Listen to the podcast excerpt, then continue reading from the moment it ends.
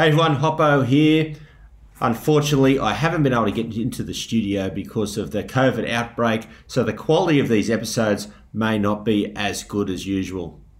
But stay safe, and uh, we'll get through all this together.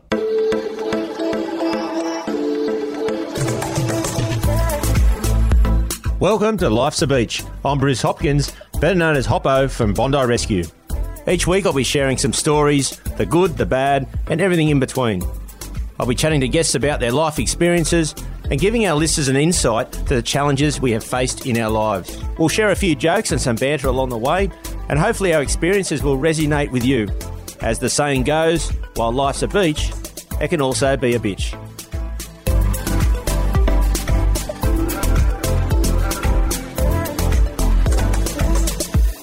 Hey everyone, this week on Life's a Beach, this guy's known as the Green Machine. Danny Green, he was born and bred in Perth, WA. He has multiple world boxing titles. He speaks about his fight with Roy Jones Jr. and the media beat up when he fought the man Anthony Mundine. Danny's now retired and he is running his successful gyms around the world. Then we'll have the rest of the show as usual. Now let's have a listen to my chat with Danny. Okay, this week in the Beach Shack, it's uh, a pleasure to have the Green Machine, Danny Green. How are you, mate? Good, Hoppo. How are you, buddy?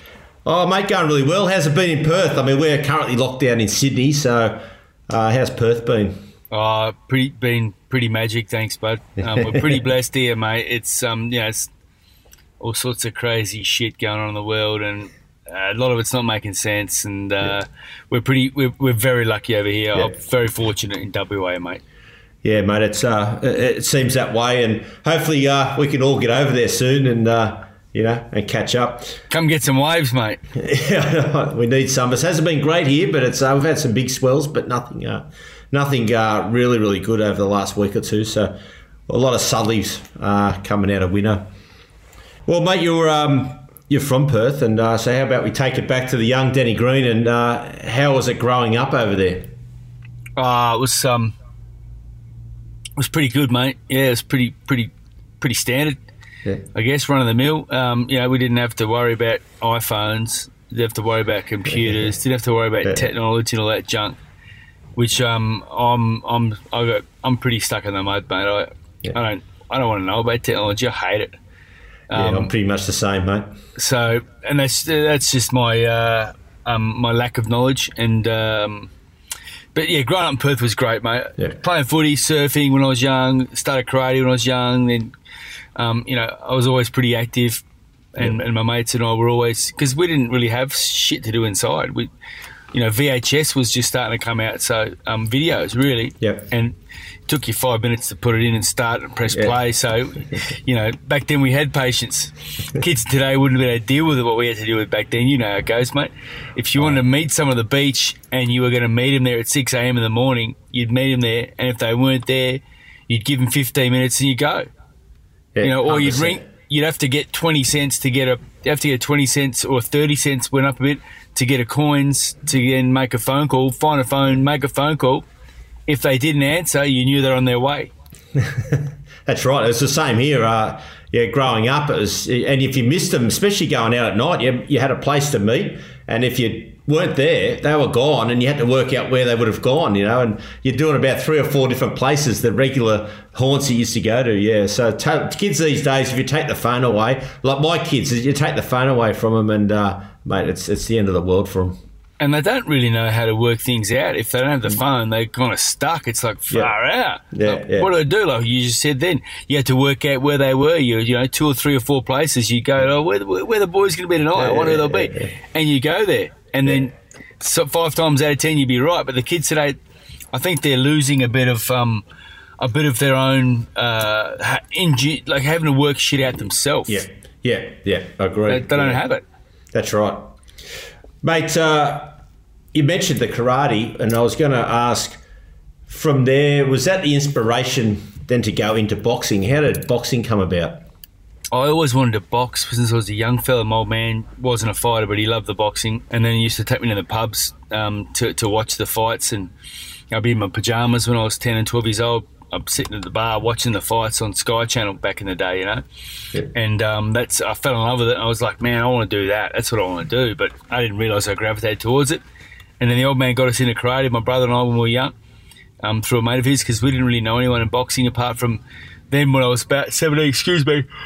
I started kickboxing and had a few kickboxing fights before I boxed in the ring, and then uh, but my father worked at Hungry Jack's for 38 years, and he uh, met a man called Patrick de Valeres, a little Burmese fellow who emigrated with his family and his brother's family, um, and they brought their, their family out, and they lived in a in a in a, in a house together, a three bedroom house with a family. There's probably 12 people all up in the house, and then he started working at Hungry Jack's with my old man, and then he and my old man hit off.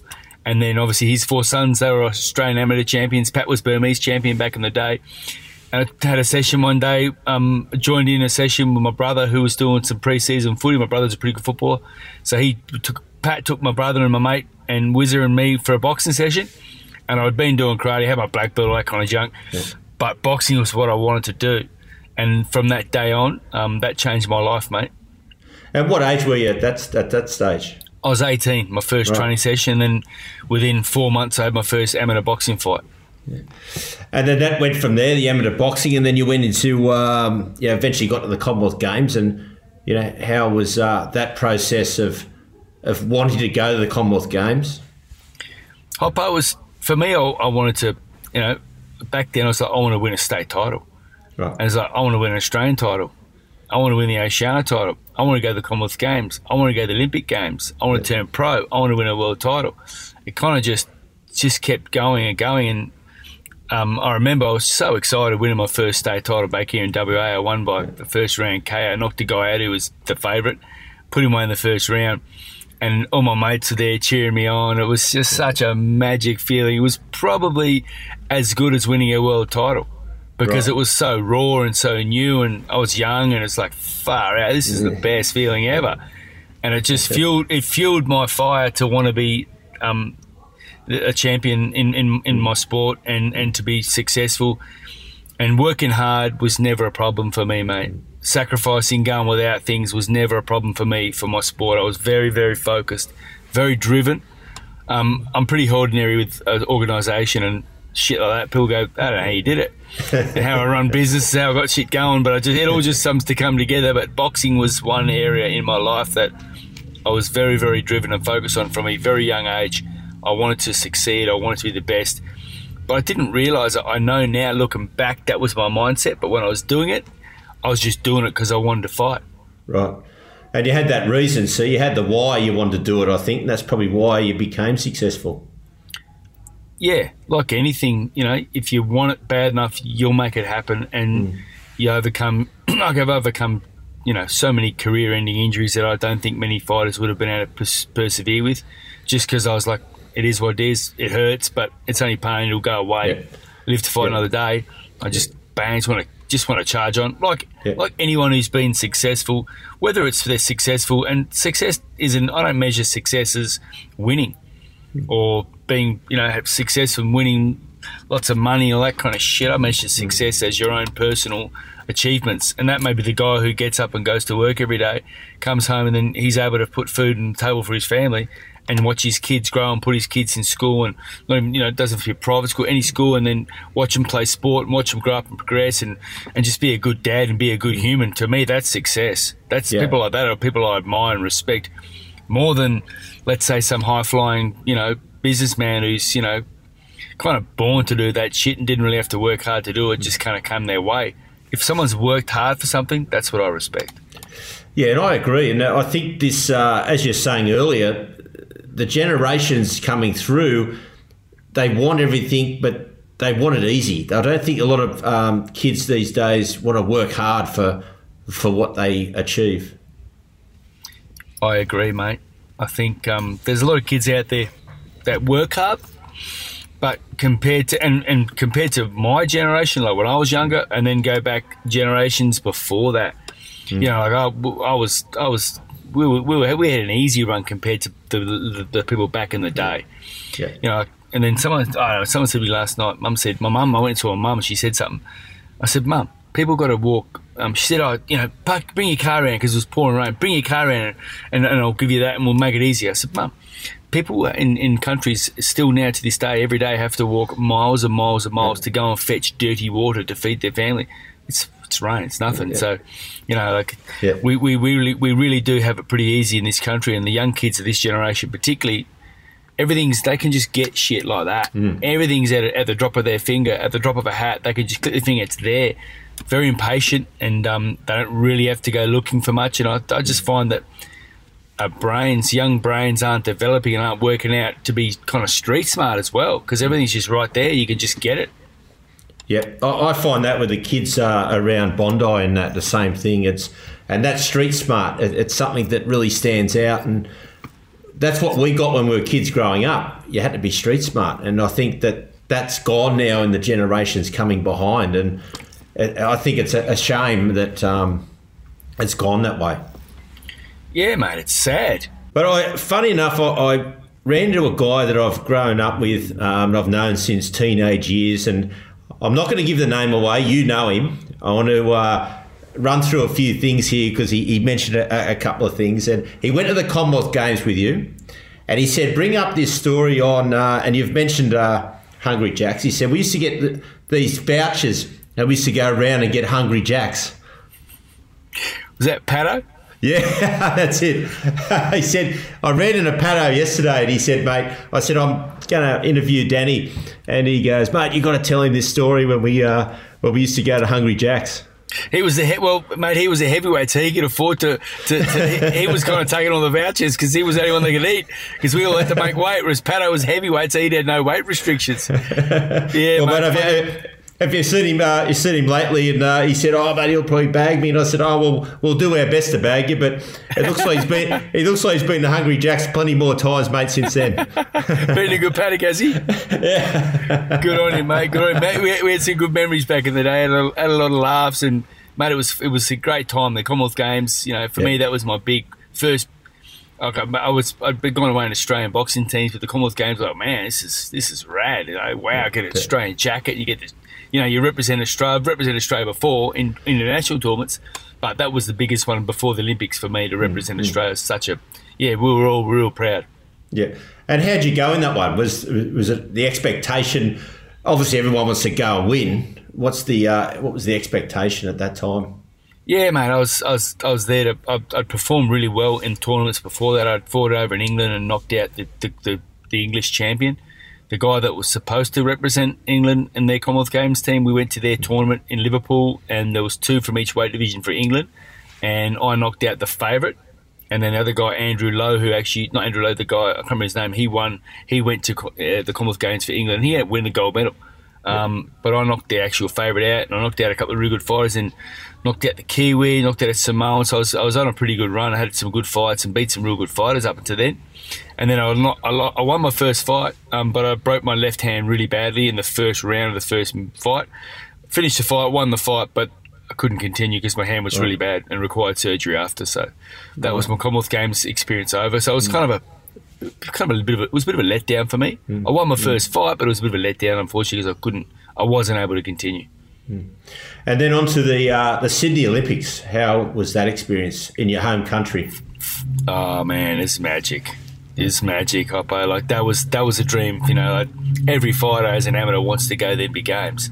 Yeah. And um, I remember getting represented to, to, to go when I won the tournament down in Canberra, and um, I knocked out the, the we had to fight. I had three fights in um, in three days, and won the tournament, and that was the selection for Australians to go. And then um, walking into the Australian into the opening ceremony in Australia, hundred thousand people at Aussie Stadium, wherever it was, the ANZ Stadium back in the day. And it was just full on. It was such a such a momentous occasion for all the athletes, particularly the Australians walking in, you know, in the home country.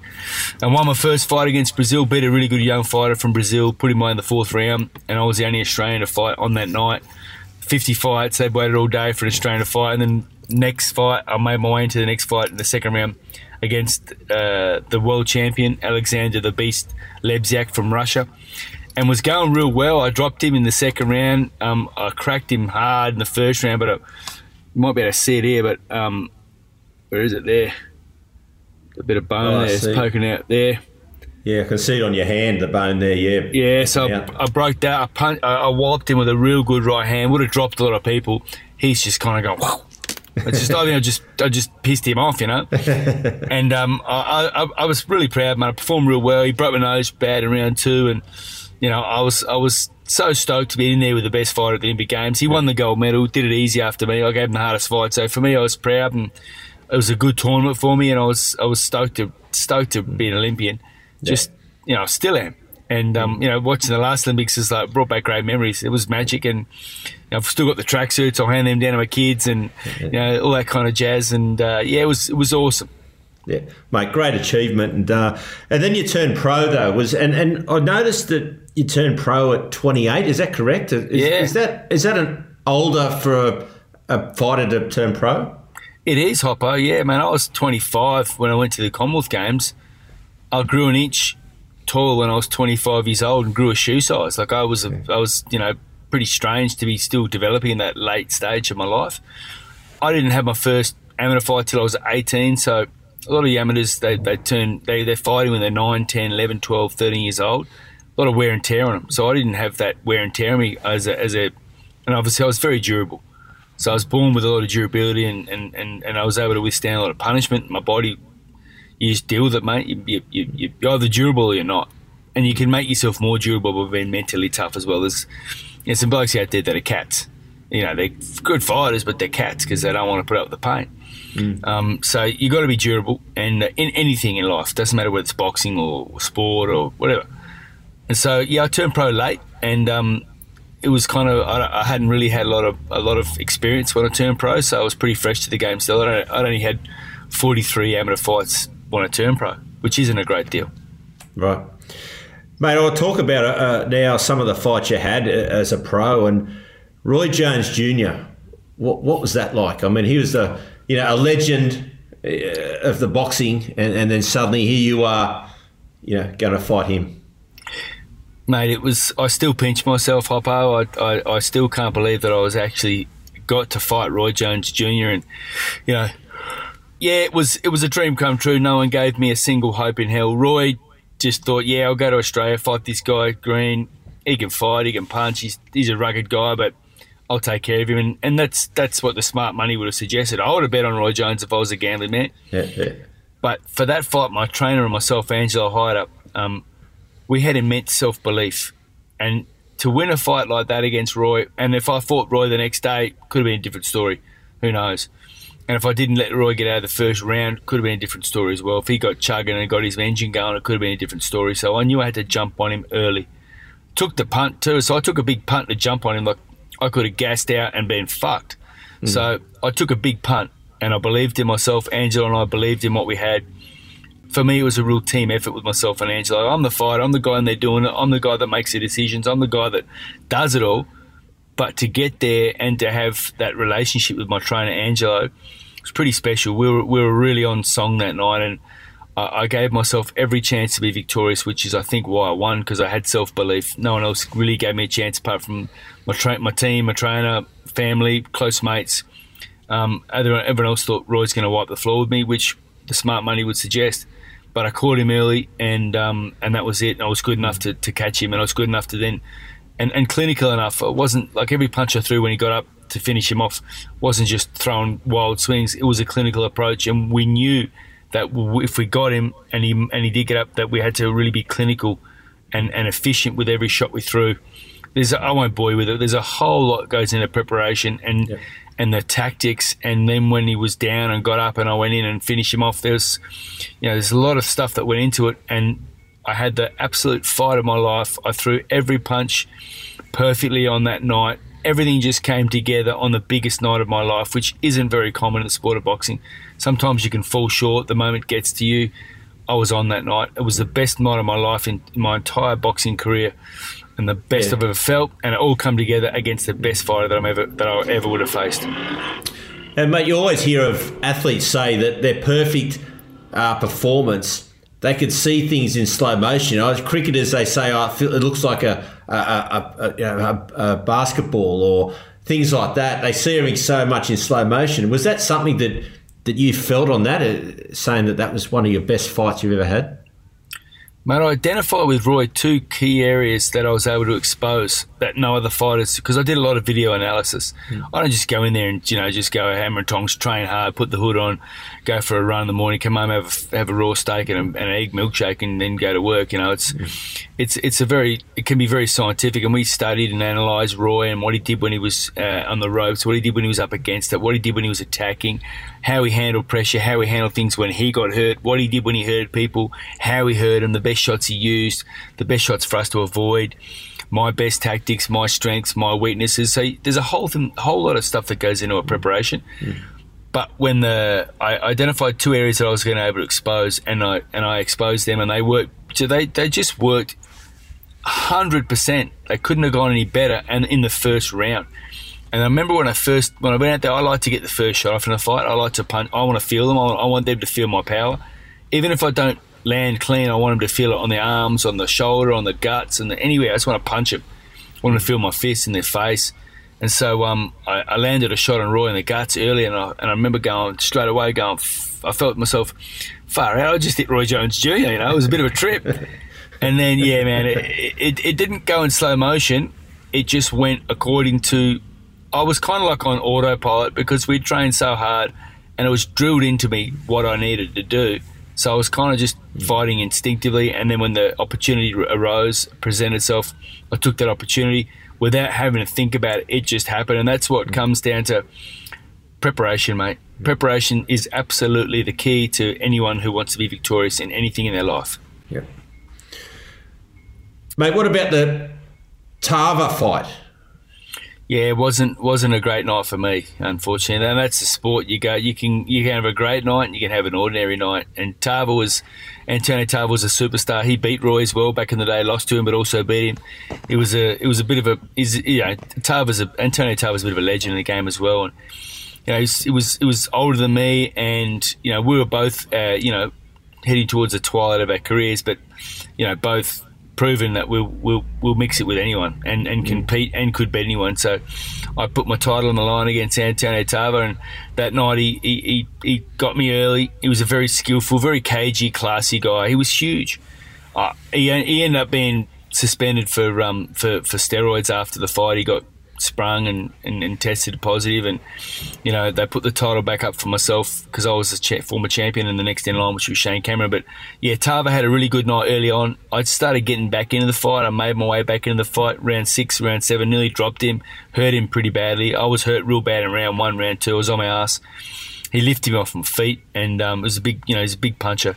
Mm. And then I'd taken too much punishment, and then um, in round nine, um, that's it. I, I, finished the round, but I was fucked my yeah. brother threw the towel in. He says, "Man, no more." And I was, I was concussed. I didn't really know what was going on. I was just, I wanted to go on. I was dirty at my brother.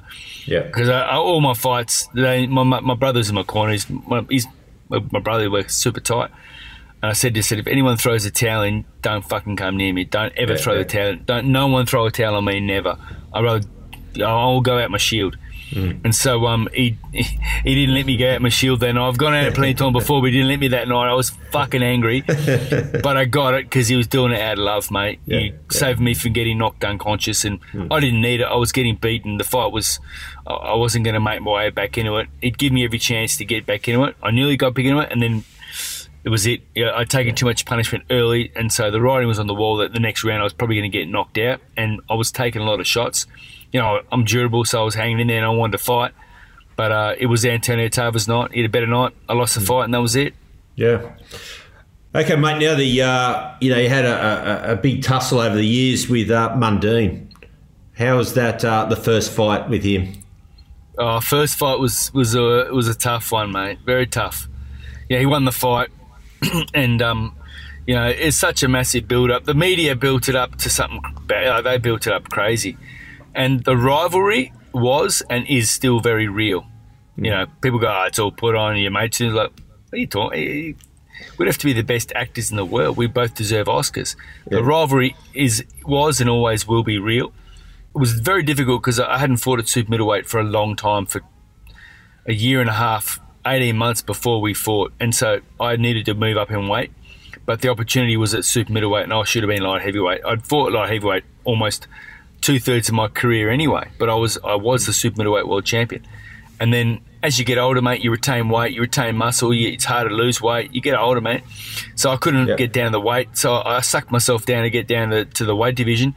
I had no gas in the tank. Yeah. I was I was completely cooked, but I, I was so determined to win because I had so much support that nothing was going to stop me. You know, I was, I was I was proud that I went the, the 12 rounds and had him on the back foot almost the entire fight. But Choc fought a great fight. He won the fight. He did what he had to do. Um, and that was it. It's, it's you know it's it's history and, and it's gone. And then we waited ten years for the rematch. Mm. You know, and, and what, what was the reason? What was the reason for the for the big gap into you know before the second fight? Don't ask me, Hoppo. I was ready to go the next day, yeah. the next week, the next month, the next year, the next two years, the next three. That I was ready to go. We had an immediate rematch clause in there. Never, it was never. It should have happened, but that's that's not from my end. And right. Choc will tell you. Choc will say, "Oh, it's his fault." Yeah. Yeah. No, the the, the rematch never happened because Choc didn't want to have the rematch. Um, it should have happened way before ten years, but it happened. We got there, we did it, and won the fight. Um, you know, and it's history, and you know, a lot a lot's been said over the years with with Choc and I, and um, you know, he's going to go to his grave telling everyone he's a better fighter than me. I'm going to go to my grave knowing and telling everyone I'm a better fighter than Choc. Yeah. I've fought better fighters. I beat better fighters than Choc. Choc beat me. I beat Choc. He'll complain, you know, up and down. I, I could complain about things, but I won't. It's not my style. We were one apiece. We had a massive rivalry. There's no boxers in the history. And Choc, I pay respect to Choc. I always, I always have been respectful of Choc. He's a, he's a, he's a, a premiership player in rugby, rugby league, and then gone across to boxing, another very tough sport, and won a world championship. You know, the guy's a phenomenal athlete and um, you know I enjoy watching the bloke. Um, but I, I, just, you know, I feel that our rivalry is real, and and we both think we're better fighters than each other. And mm. he'll talk about why he's better and who he's beaten. I'll talk about why I'm better and who I've beaten, mm. and um, and that's how it is. That's what a, a genuine rivalry is. But the respect is there, and and away from the sport. I don't know Choc personally very well at all. I don't. I've never spent time with him. We've never broken bread. I'm sure we will. Um, you know, I know we, we've had a laugh over the time every now and then. You know, in the media, we've taken the piss out of each other. Yeah. He's taken the piss. He said some things that I thought were funny. I reckon he's he's he's read some things that I've said that I reckon he was find funny. um, maybe not, but uh, anyway, it is what it is, mate. Yeah. But yeah. for me, we we were well, Choc was the pioneer of pay per view boxing in this country.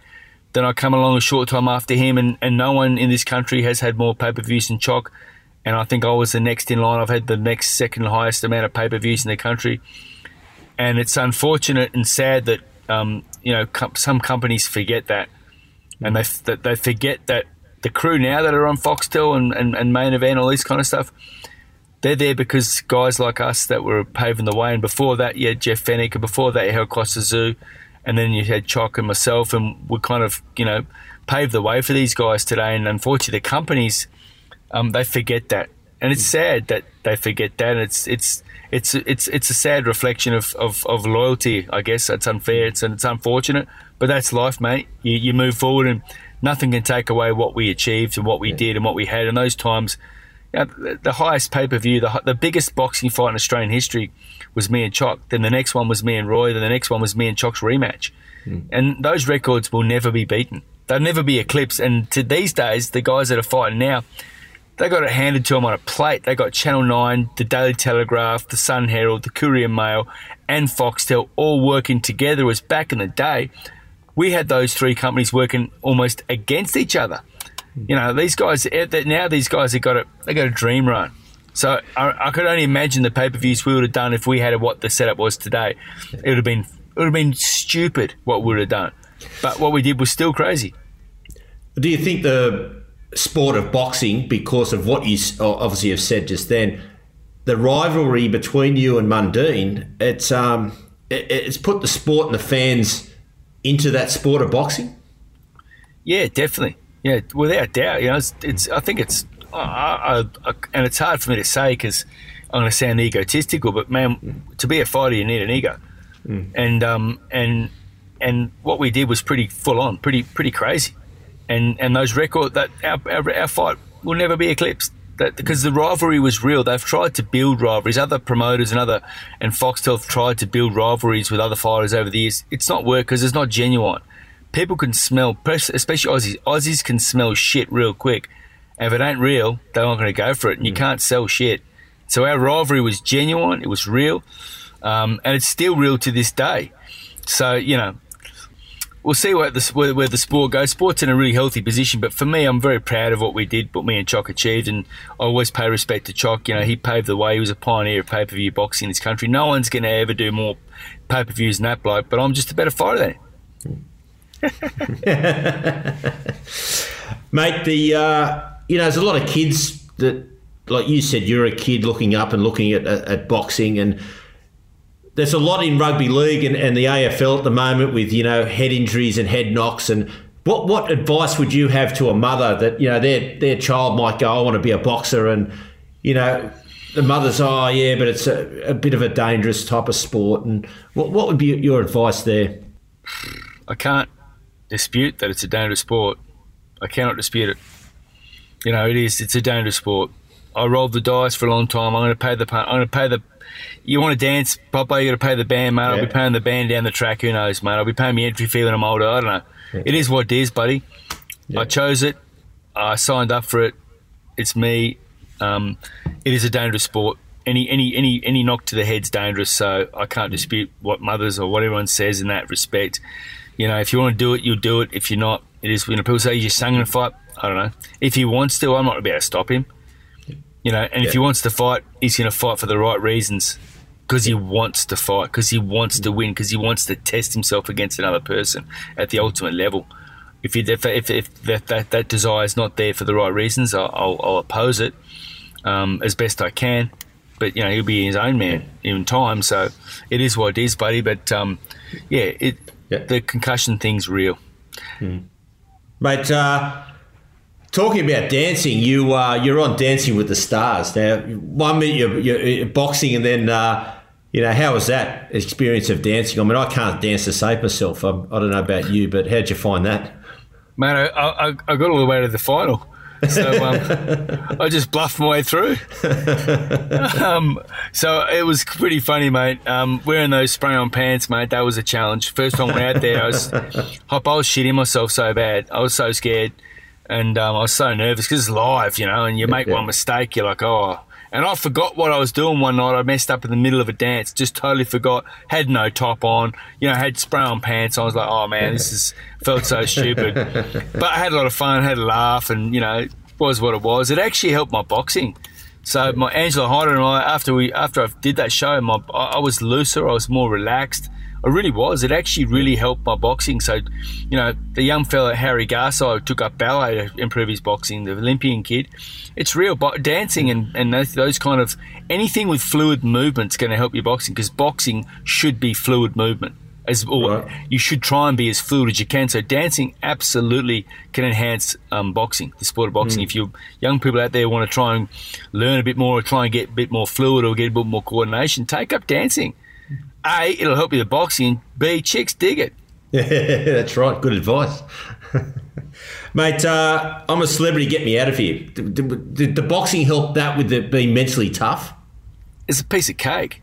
Right. So I was watching these other people complain. I'm going, you guys are, guys, what are you complaining about?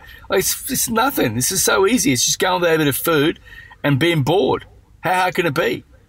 Yeah. So uh, I see people complain and they, they get, you know, they, they piss and moan about it. But you know what?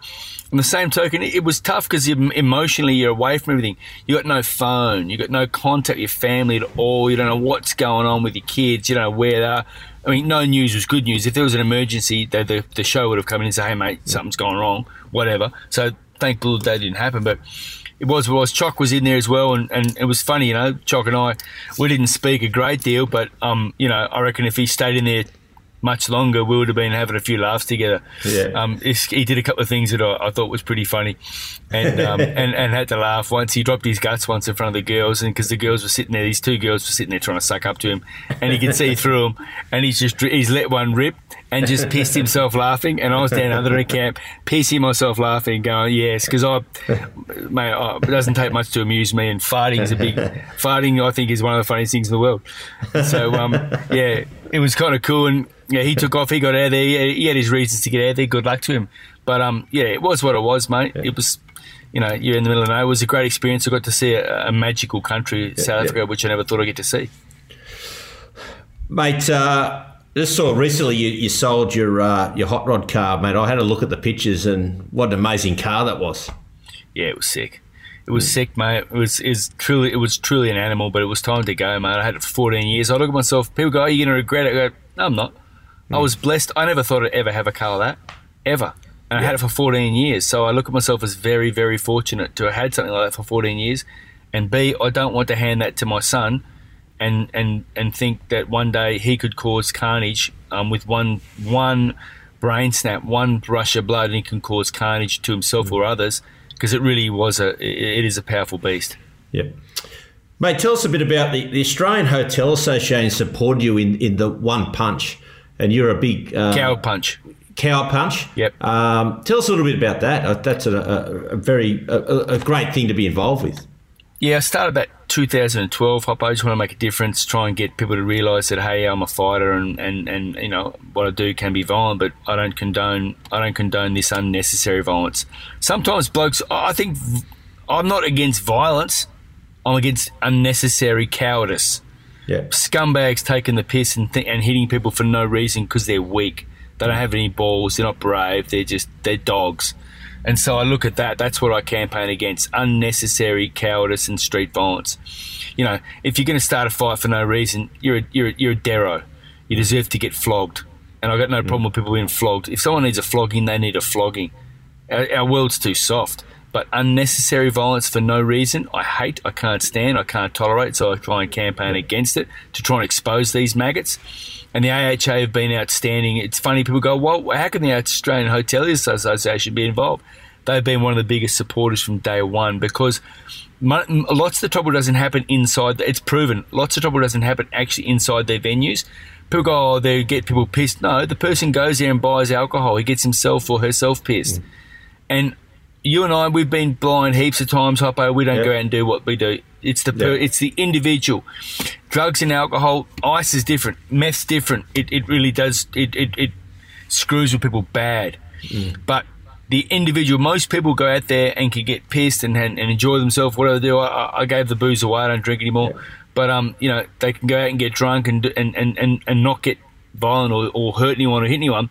It's up to the individual. So that's why the AHA have been so pivotal in their support because, and I support them as well because the, they've done everything they can to try and curb and try and you know, what's the word, regulate.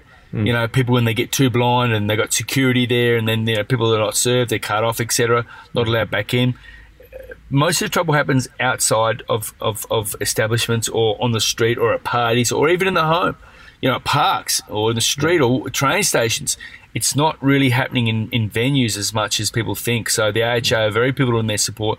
They've been amazing. Um, the president there, Scott Leach um, of the AHA, has been a fantastic supporter. Um, uh, Stephen Ferguson, who was, is one of the, the head honchos there, he's just been a legend and he's kind of our political conduit to get the uh, funding because, you know, it's all for love, man. I've, I've not taken a single cent in 12 years. It's cost me a shitload of my own money to do, but it's I I believe it's a good cause. And, and like yourself and all your mates, we're all on the same page. Yeah, mate, it's a, it's a great cause. Uh, mate, now you're up to now with your, uh, you've got gyms. Uh, that's what uh, you're doing at the moment. Yeah, 12 Round Fitness is a franchise I've got around the country. I started with my partners in my other gyms. Um, uh, in 2015, we started that, and it's um, we've got 80 gyms around the country. We're in New Zealand, Singapore, and obviously COVID kicked us in the guts a little bit as far as our expansion goes. But we're now expanding um, into the UK and the US once borders are open, etc. And um, you know the world kind of calms down and settles down a bit. Um, but yeah, it's it's it's been a, a magic ride, and, and, and just fusing boxing and, and, and functional training into one workout and people love it it's real it works and um, it's it's been phenomenal Well, mate, thanks for uh, for that, Danny. But uh, I always do the uh, five fun facts at the end of the interview, so we'll rip in pretty quick and uh, see what you come up with. Mate, the first one is uh, your favourite childhood memory. far out hop uh, favorite childhood memory I reckon my favourite childhood memory was um, is is my dad and his mates with their place called Mandurah on the canals down there, and they were putting nets in. They were in a little tinny, three of them, and they were pretty pissed and they were falling out. yeah. And I was on the edge. It was the midnight, and they shouldn't have been there because you weren't allowed to throw nets in the river. And they were they were really pissed, and they were having the best laugh. and they were falling out. They were they were just they were all over the place, and they were laughing so hard. And I remember thinking, I want to be on that boat so bad. Those blokes are having the best time. that was my dad and his two mates.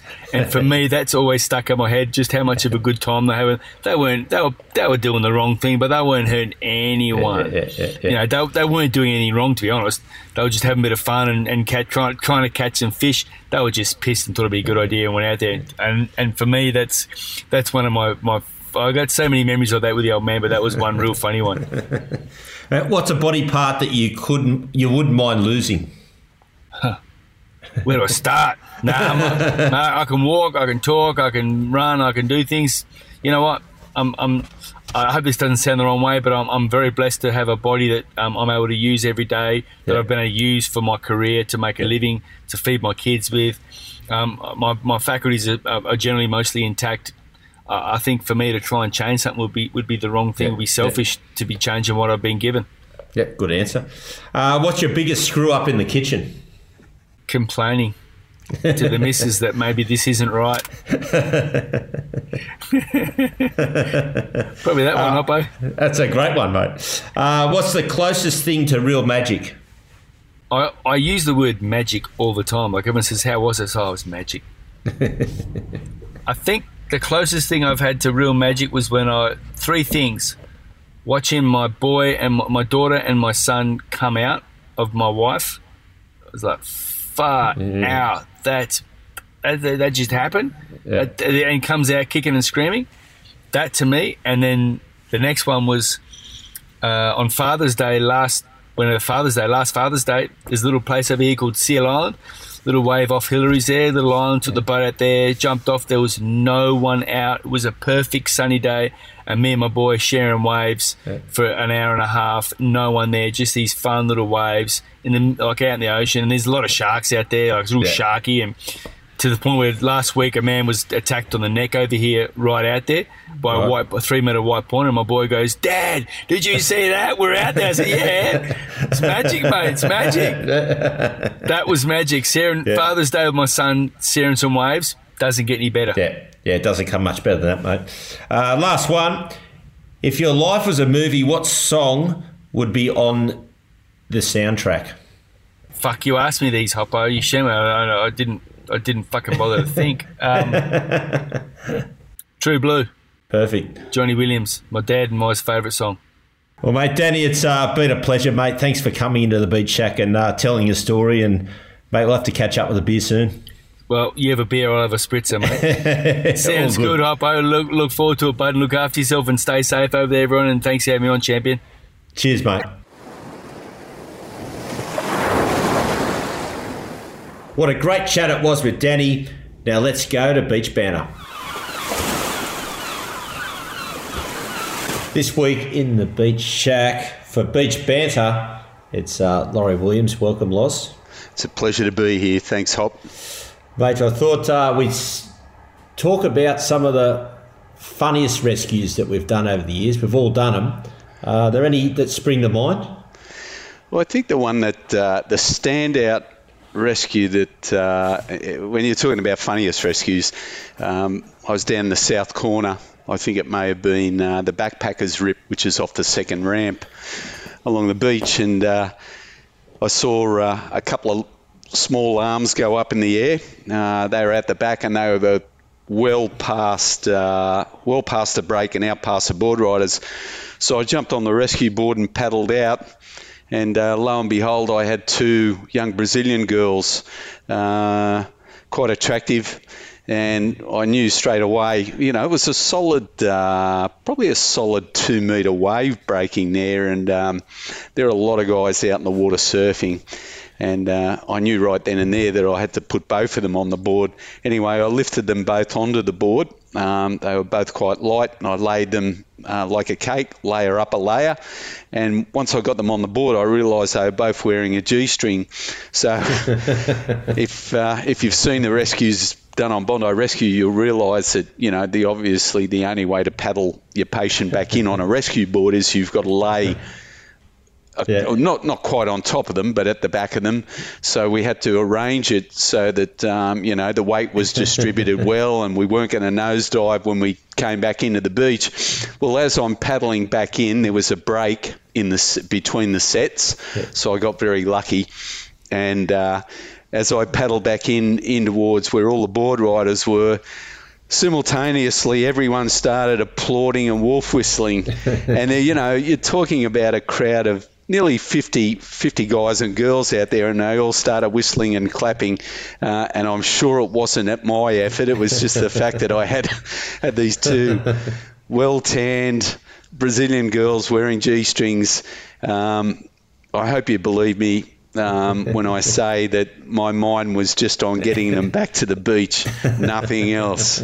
All. I was worried about was what was behind me um, by way of surf and just get them back in and get them back in. I did. Yeah, mate, I don't believe you. no, I believe well, I believe well, you, mate. I, well, I, I, watch you do plenty of uh, plenty of rescues over the years. We'll let your audience be the best judge of what actually happened.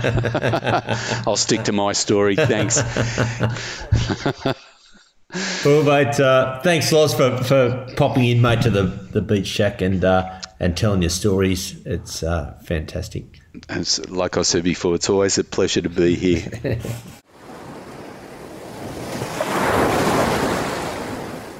Now it's time to have a listen to the fans in the mailbag.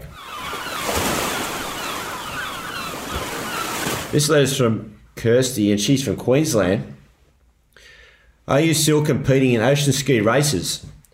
Well, I've been uh, competing a fair bit over the last uh, probably four years, a bit more competitive than I had I had been uh, prior. When I had probably two or three years where I didn't really race too much. Obviously, with the uh, COVID lockdown, we haven't been able to do as many races. This series this year's been cancelled, so we uh, won't be doing many races. But hopefully, next year we can uh, get the series up and going again, and I can then uh, do a whole lot more. There's one race that I really want to do in Hawaii called the Molokai. Uh, that's a race that I want to do at some stage before I get too old. But uh, hopefully, the borders open up soon and I can achieve that goal. Thanks everyone for listening. Remember to subscribe to Life's a Beach wherever you get your podcasts and hit us up with questions, comments, or follow us on our social media channels, which you can find in our show notes. That's it for today, beach fans. Stay safe and swim between the flags.